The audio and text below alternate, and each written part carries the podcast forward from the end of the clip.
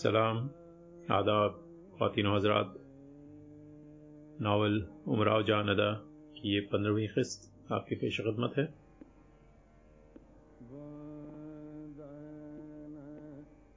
लखनऊ में आकर खानम के मकान में उतरी।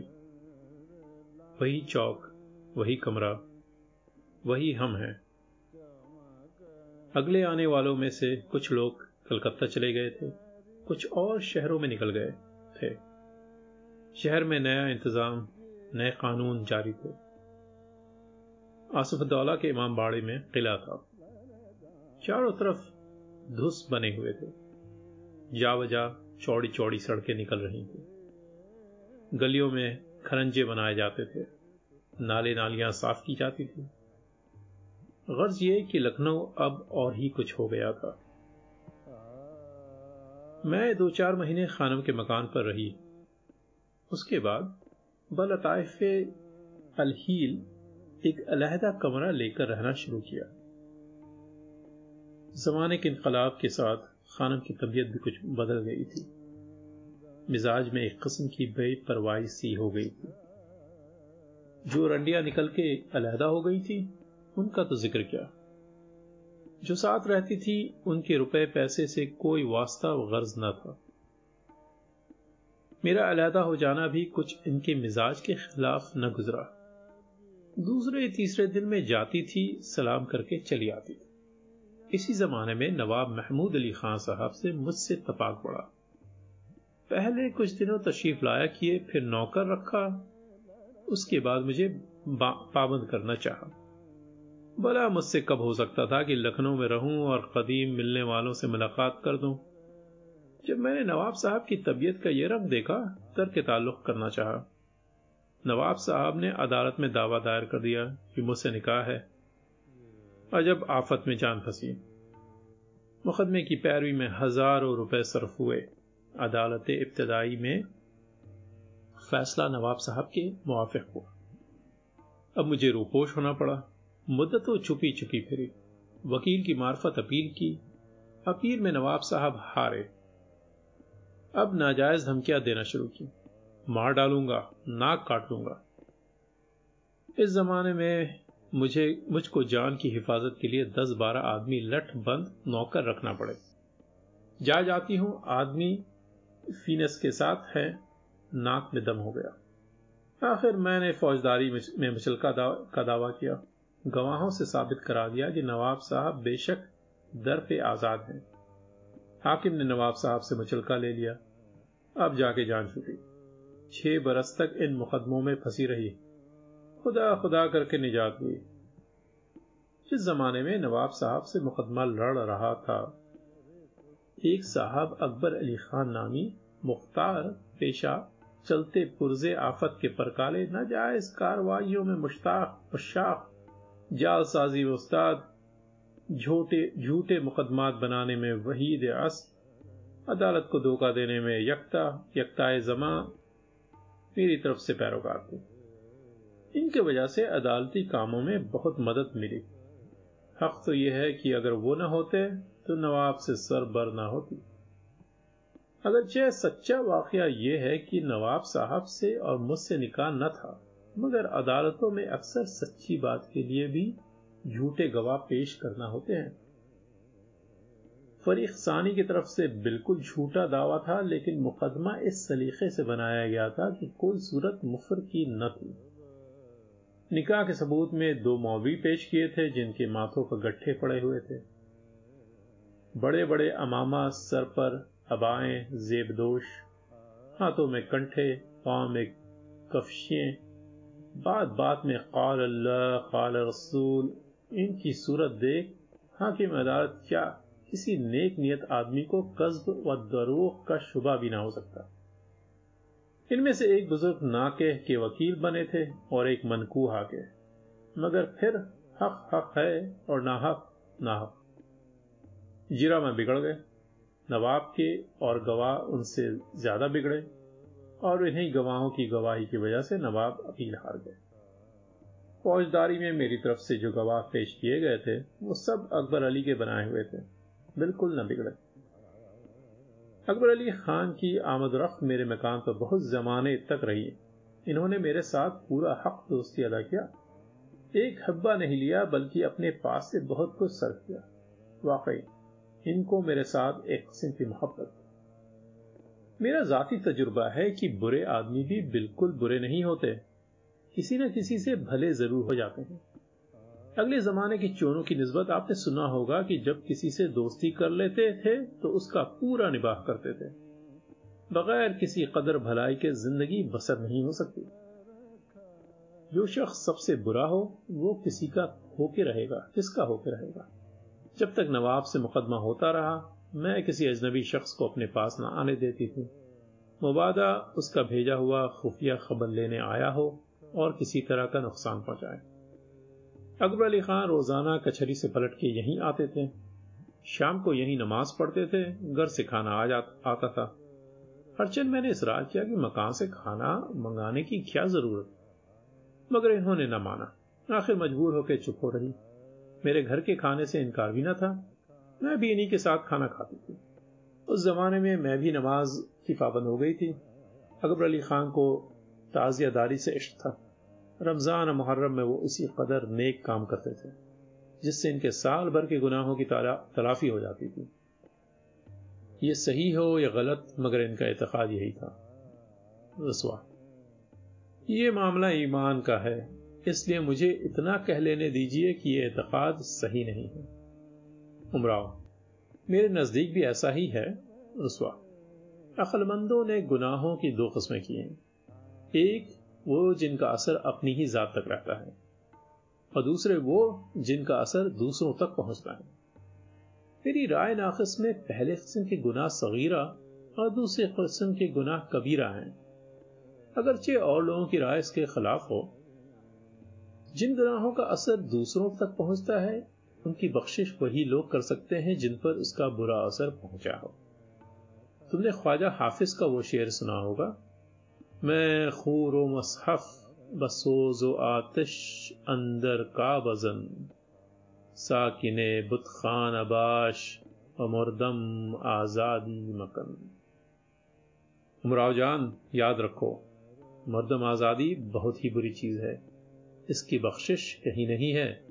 अगर इसकी बख्शिश हो तो माजल्ला खुदा की खुदाई बेकार है। उमराव। मेरा तो बाल बाल मया गुनागार है, मगर इससे भी मैं भी कांपती हूँ। रसवा मगर तुमने दिल आजारी बहुत की होगी। उमराव, फिर ये तो हमारा पेशा है, इसी दिल आजारी की बदौलत लाखों रुपए हमने कमाए, हज़ारों उड़ाए। रसवा फिर इसकी सजा, इसकी क्या सजा होगी?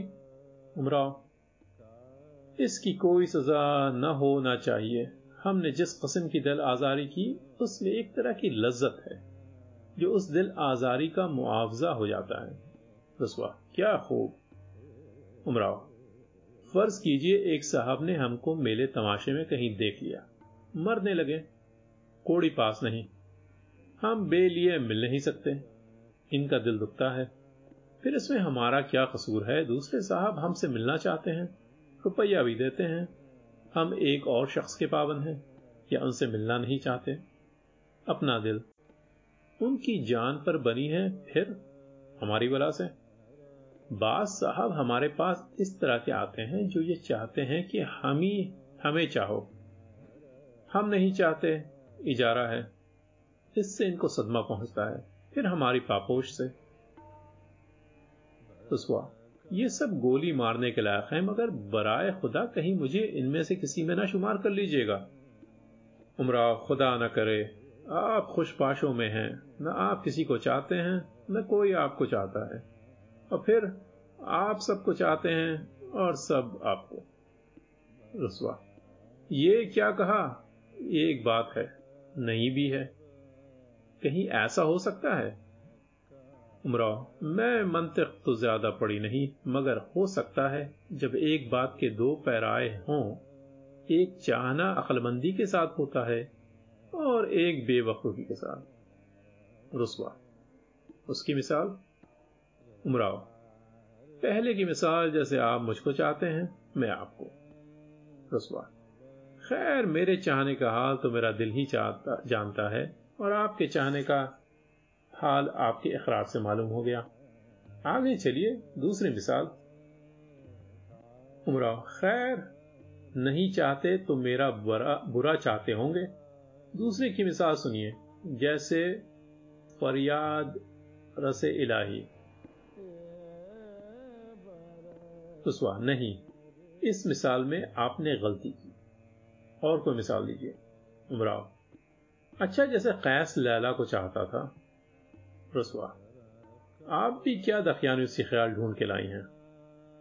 उमराव अच्छा जैसे नजीर रसवा बात काट के, इस मिसाल से माफ़ कीजिए, इस मौके पर मुझको एक शेर याद आया है, सुन लीजिए और अपना किस्सा दोहराइए।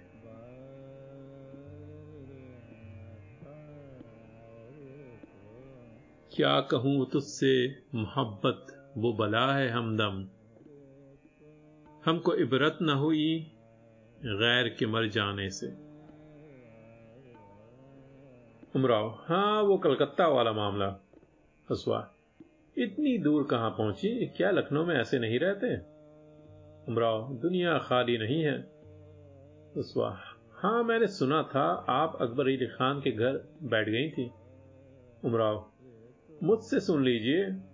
जिस जमाने में नवाब अदालत इब्तदाई से जीत गए थे और मैं रुपोश हुई हूँ, उस जमाने में अकबर अली खान ने मुझे अपने मकान ले गए थे। बरस रहने का इतफाक़ हुआ। इस जमाने में तीन आदमी इस धोखे में थे कि मैं अकबर अली के घर बैठ गई। एक तो खुद अकबर अली, दूसरे उनकी बीवी, तीसरे का नाम ना बताऊँगी। रसवा, मैं बताऊँ? उमराव गौर मिर्ज़ा? उसवा जी नहीं। उमराव। तो फिर और कौन? बताइए। उसवा आप बताइए। उमराव, ऐसे फिक्रे किसी और को दीजिए। रसवा फिक्रा कैसा? मैं अभी एक पर्चे पे लिख के रख देता हूँ, फिर आप बताइए। उमराव, बेहतर। रसवा ने पर्चे पे लिख के रख दिया। अब कहिए। उमराव, तीसरे में खुद। रुसवा ने पर्चा पलटा, उसमें लिखा था, आप खुद। उमराव वाह मिर्ज़ा साहब, खूब पहचाना। रुसवा आपकी इनायत है। हाँ तो क्या गुजरी? उमराव, गुजरी क्या? सुनिए। अव्वल तो इन्होंने मुझे एक छोटे से मकान में ले जाके उतारा, जो उनके मकान से मिला हुआ था। खिड़की दरमियान में थी। मुआ कच्चा सा मकान, एक छोटी सी दलनिया आगे छप्पर छप्पर, एक और छप्पर सामने पड़ा हुआ, उसमें दो चूल्हे बने हुए। ये क्या है? बावर्ची खाना। और सब खाने भी ऐसे ही समझ लीजिए। इसी मकान में मैं भी रहूँ और मियाँ के बेतकल्लुफ दोस्त भी आया चाहे। इनमें से एक साहब रईस मौजे शेख अफजल हुसैन छूटते ही फौजी कहने लगे। उनके बेतुके पन्ने नाक में दम कर दिया। पाँव की फरमाइश से, पानों की फरमाइश से तंग हो गई। हर सुट्टे, फौजी, पान ना खिलाओगी। एक दिन, दो दिन आखिर मुरवत कहाँ तक? इंतहा ये कि पानदान मैंने उनके आगे सरका दिया। इस दिन से मैं खुद दस्तबरदार हो गई। उन्होंने कब्जा कर लिया, जैसे कोई माँ मोरसी पर कब्जा करता है। पान इस बदतमीजी से खाते थे कि देखने वालों को खा मखा नफरत हो जाए। कत्थे चूने की खिल्लियों में उंगलियाँ पड़ी रहती थी। जबान से चाट रहे हैं। मैंने जब यह करीना देखा चिकनी के चूरे और इलायची पर बसर करने लगी। इसमें भी वो सा, साझा लगाते थे। एक और साहब वाजिद अली नामी अक्सर खसूसन खाने के वक्त तशरीफ़ लाते थे। अब याद नहीं कि अकबर अली खान के बिरादर नस्बती थे। इनके मज़ाक में फहश हद एतदाल से ज़्यादा था। इन दोनों साहबों के सिवा अकबर अली खान साहब के बेतकल्लुफ अहबाब बहुत से थे। जिनमें से अक्सर को मुकदमा बाजी का शौक था। रात दिन कानून छटा करते थे, मगर जब मिर्ज़ा साहब तशरीफ़ ले आते थे तो एक जरा मन हो जाती थी।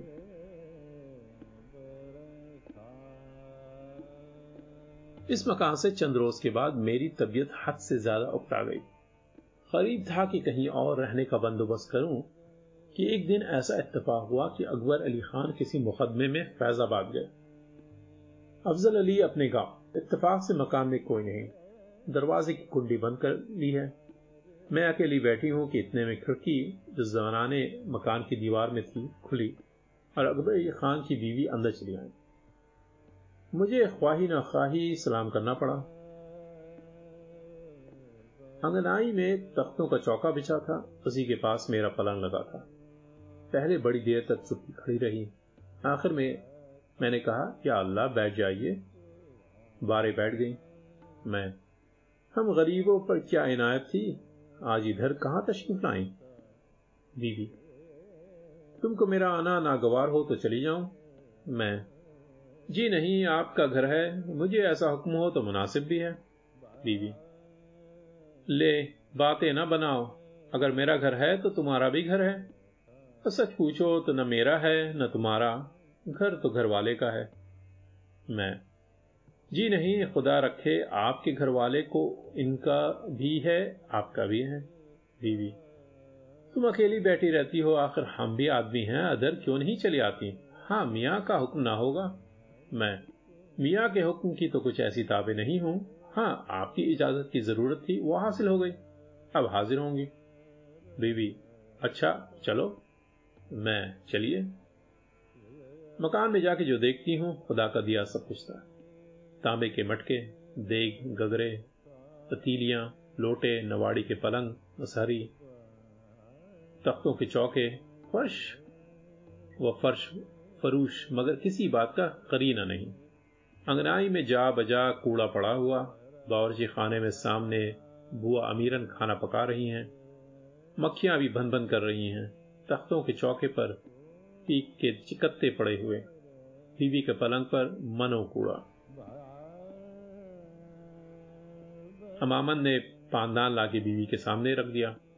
कत्थे चूने के धब्बों में सारा पानदान छिपा हुआ था। देख के मेरा तो जी मालिश करने लगा। बीवी ने पान लगा के दिया, मैंने चुटकी में दबा लिया। बातें करने लगी। इसी स्ना में मोहल्ले की एक बुढ़िया आ निकली। ज़मीन पर फसक्कड़ मार के बैठ गई। बीवी से मेरी तरफ़ इशारा करके पूछा, ये कौन है? बीवी अब तुम्हें क्या बताऊँ? मैं चुपकी रही। बुढ़िया अकबर अली खान की बीवी से हुई जैसे मैं जानती नहीं। मैं, बड़ी भी फिर जानती हो तो इसका पूछना क्या? वही भी तुमसे बात नहीं करती। मैं तो अपनी बहू साहब से पूछती हूँ, मेरा मुँह तुमसे बात करने के लायक नहीं। तुम बड़ी आदमी हो। मैं बुढ़िया का मुँह देख के चुप हो रही। बीबी ओ ही बुढ़िया, जरा सी बात में झाड़ का कांटा हो गई। बुढ़िया बीवी से, तुम तो इसी तरह बात छिपाती हो जैसे हम दुश्मन हैं। ए हम तो उनकी भलाई के लिए बात करते हैं। या हम ही से उल्टे बिगड़ती है, बीवी। ले बस, अपनी खैर ख्वाही रहने दो। बुआ, तुम किसी के घर की इजारादार हो। बुढ़िया, हमारा इजारा क्यों होने लगा? अब जो नई नई आई आती जाएँगी, उनका इजारा होता जाएगा। बुढ़िया की इस बात पर मुझे बेसाख्ता हँसी आ गई। मुँह फर फेर के हंसने लगी। बीवी, क्यों नहीं? ऐ, तुम मेरी सौत हो। मेरी तरफ़ मुखातिब होके। ले सुन लो, खां साहब की पहली यही हैं। लो बीवी, तुम असल में इनकी सौत हो। मैं तो इनके बाद आई हूँ। बुढ़िया, सौत हो अपने होते सोतों की। मुझे ये बातें नहीं अच्छी लगती। मुँह दर मुँह गालियाँ देती हो। मुई कस्बियों, खानंगियों की सोहबत में और क्या सीखोगी? यही तो सीखोगी। लो, इतने दिन मुझे आते हो गए, बड़ी बेगम साहब ने आधी बात मुझे नहीं कही। बहू साहब, गवंती ऐसी हैं कि मोहल्ले की बुढ़ियों को गालियाँ देती हैं। बीवी, गुस्सा होकर, मैंने तुमसे कह दिया, लडन की माँ तुम आज से मेरे पास ना आना। वहीं बड़ी बेगम साहब के पास जाके बैठा करो। मुझे बहुत गुस्सा था, मगर मैंने देखा कि बेतुकी औरत है। इसके मुँह कौन लगे? जब्त करके चुपकी हो रही। बुढ़िया। हमारी बला आती है। बीवी, मुई की शामतें आई हैं। ये बला बोगमा क्या बक रही है? बुढ़िया। तू क्या तुम्हारी दबील है? कुछ किसी के लेने देने में नहीं। घड़ी बर निकल आते थे, हम तुमसे, तुम हमसे बात करते थे। ना आएँगे? बीवी, हरगिज ना आना। बुढ़िया, इस जिद पर तो ज़रूर आएँगे। देखें तो तुम हमारा क्या बनाती हो? बीवी, आओगी तो इतनी जूतियाँ लगाएँगे कि सर में एक बाल न रहेगा। क्या ताकत, क्या मजाल। मुँह बनवाओ, जूतियाँ मारेंगी, बड़ी बेचारी।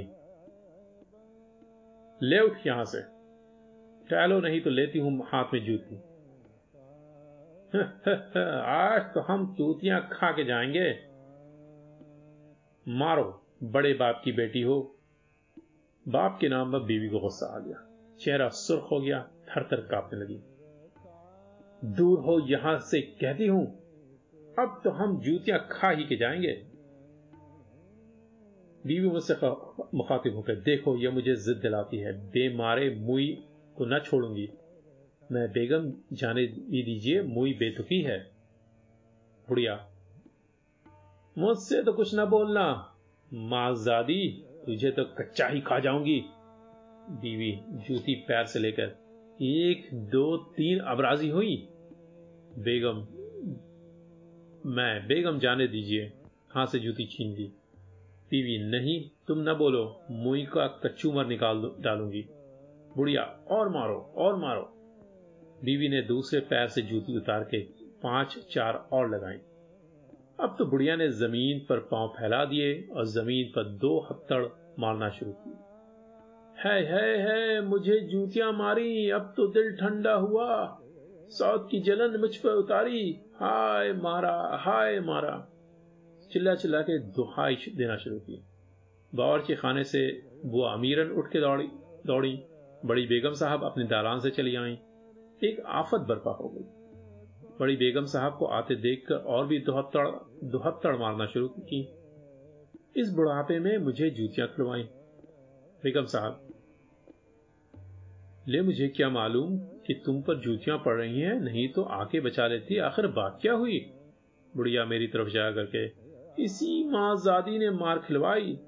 अरे, इसने मार खिलवाई। मैं ठग मारी सी हो गई। बेगम साहब से मुझे, से उस वक्त सामना हुआ है, कुछ कहते नहीं बन पड़ा। बीबी, फिर इनका नाम लिए जाती है? बुढ़िया, हम तो नाम लेंगे, तुम क्या करती हो? बेगम साहब, आखिर हुआ क्या था?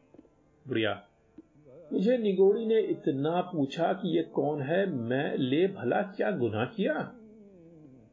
बीवी, तुम तो कहती थी मैं जानती हूँ, फिर पूछने से क्या मतलब था? भैया क्या मतलब था? अच्छा मतलब बताऊँगी। बताऊँगी तो सही, जो अपना एवज न ले लू। खैर, तुमने मारा तो है। बेगम, चल शफ्तल तू क्या बदला लेगी? जरा किसी भलावे पर ना भूलना। बुढ़िया, मैं तुमसे कुछ नहीं कहती। जो चाहे कह लो, तुम्हारा हक है। बेगम, तेरे हक वाली बात की ऐसी तैसी निकल यहाँ से। बुढ़िया, लो, ये भी निकालती हुई आई। अच्छा जाते हैं। ये कह के बुढ़िया उठकर खड़ी हुई। लहंगा झाड़ झूड़ कर बड़बड़ाती हुई, बोड़ी निकालने वाली आ, जाते हैं जाते हैं। देख तो क्यों कर नहीं आने देती। बेगम साहब बहू से, आखिर तुम इस मुई छुड़ैल के मुँह क्यों लगी? बीबी अम्मा जान, आपके सर की कसम मैंने तो कुछ नहीं कहा, वो तो आप ही जैसे कोई खुर्री घाट पर से सो के आई थी। सैकड़ों बातें तो इन बेचारी को सुना के रख दी। बेगम साहब मेरे ज़िक्र पर कुछ नाक भौं चढ़ा के चुपकी हो गई मुझको इस बुढ़िया की बात तो नागवार नहीं हुई, क्योंकि मैं इसको दीवानी समझे हुई थी। मगर हाँ बेगम साहब की बेतनाई से सख्त सदमा हुआ। वो भी वहीं खड़ी थी। मैं उठ के खड़की के पास चली आई और अपने मकान में आन बैठी। बेगम साहब मेरे चले जाने के बाद बहू से कहने लगी, तू ही बेटा, तुमने तो इस बुढ़िया निगोड़ी को खामखा पी डाला। और फिर वही एक शक्ल बाजारी के लिए आखिर तुम्हें उसकी पुरचक लेना क्या ज़रूर था? अमीरन अच्छा इसको जाने दीजिए, जैसी इसने बदजबानी की थी, अपनी सजा को पहुँची। यह पूछे कि किसी खानगियों में मेल जोल कैसा, वो भी वो जिससे मियाँ से आशनाई हो। अभी वो ला के सर पर बिठा देते तो कैसी मानामट डालती। खुद फ़र्ज़ करके जाके बुला लाई। बेगम साहिबा से, उसकी मजाल थी घर में ले आता, हम नहीं बैठे हैं। बाहर जिसका जी चाहे, आए। घर में किसी का क्या काम ये लो उनसे, अकबर अली खान के बाप से। उनसे बरसों हसीन बांदी से मुलाकात रही। उसने कैसी मिन्नतें की, मैंने नहीं हामी भरी।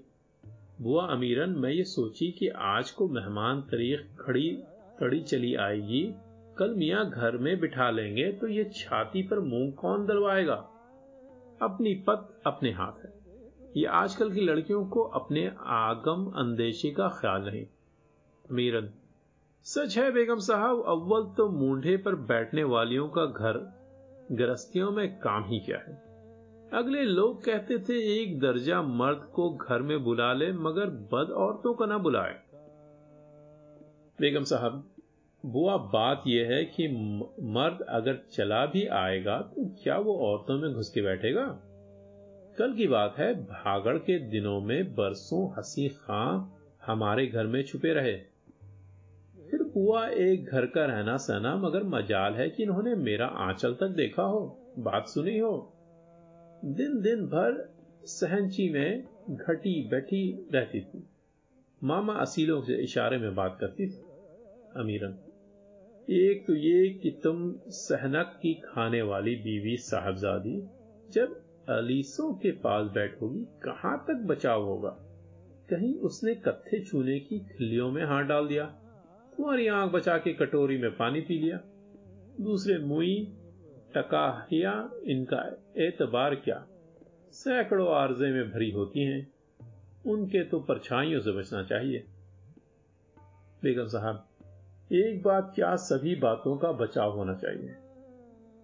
परछाओं ना, नाघन टूने टोटके बुआ कौन कहे? इनको तो समझ नहीं। और जो कुछ खिला ही दे, मिर्ज़ा मोहम्मद अली की बहू को सौत ने जो खिला दी। दी व दुनिया से जाती रही, न आल की न औलाद की। अमीरन जी हाँ ए लो, क्या मैं जानती नहीं हूँ? बेगम साहब, बुआ ये बुआ ये सौतापे का रिश्ता ऐसा है कि इसमें जहाँ तक अलग थलग रहे अच्छा। यूँ तो अलग थलग रहने पर भी जान नहीं बचती। जी को देखो। उस मोई टके की कहारी ने क्या कोई बात उखाड़ रखी?